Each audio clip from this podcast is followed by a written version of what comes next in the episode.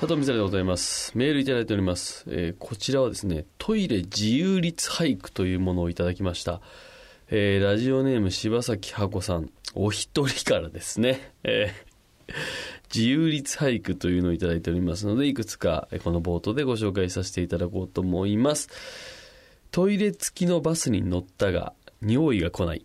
あちょっとこう、味がありますね。うん。トイレ自由律俳句。コンビニ風のスーパーにはない。ああ。コンビニだと思って入ったら、コンビニ風のスーパーでトイレがなかったみたいなことですかね。うん。トイレ自由律俳句。清掃中の時間に匂い。ああ、ちょうど清掃中だって言ってね。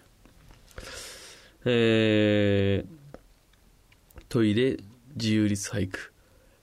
排便をしても一人。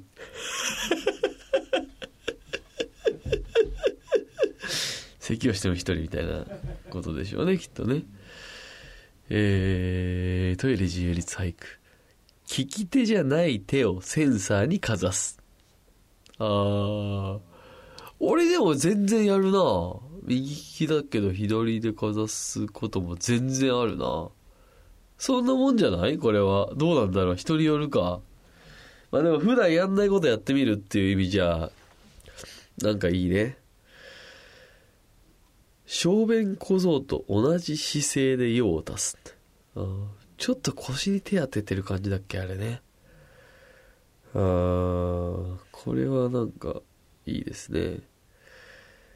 ノックする音も音姫がかき消すって。あーなんかこう、いろいろ意味合いがこもってる感じがしますね。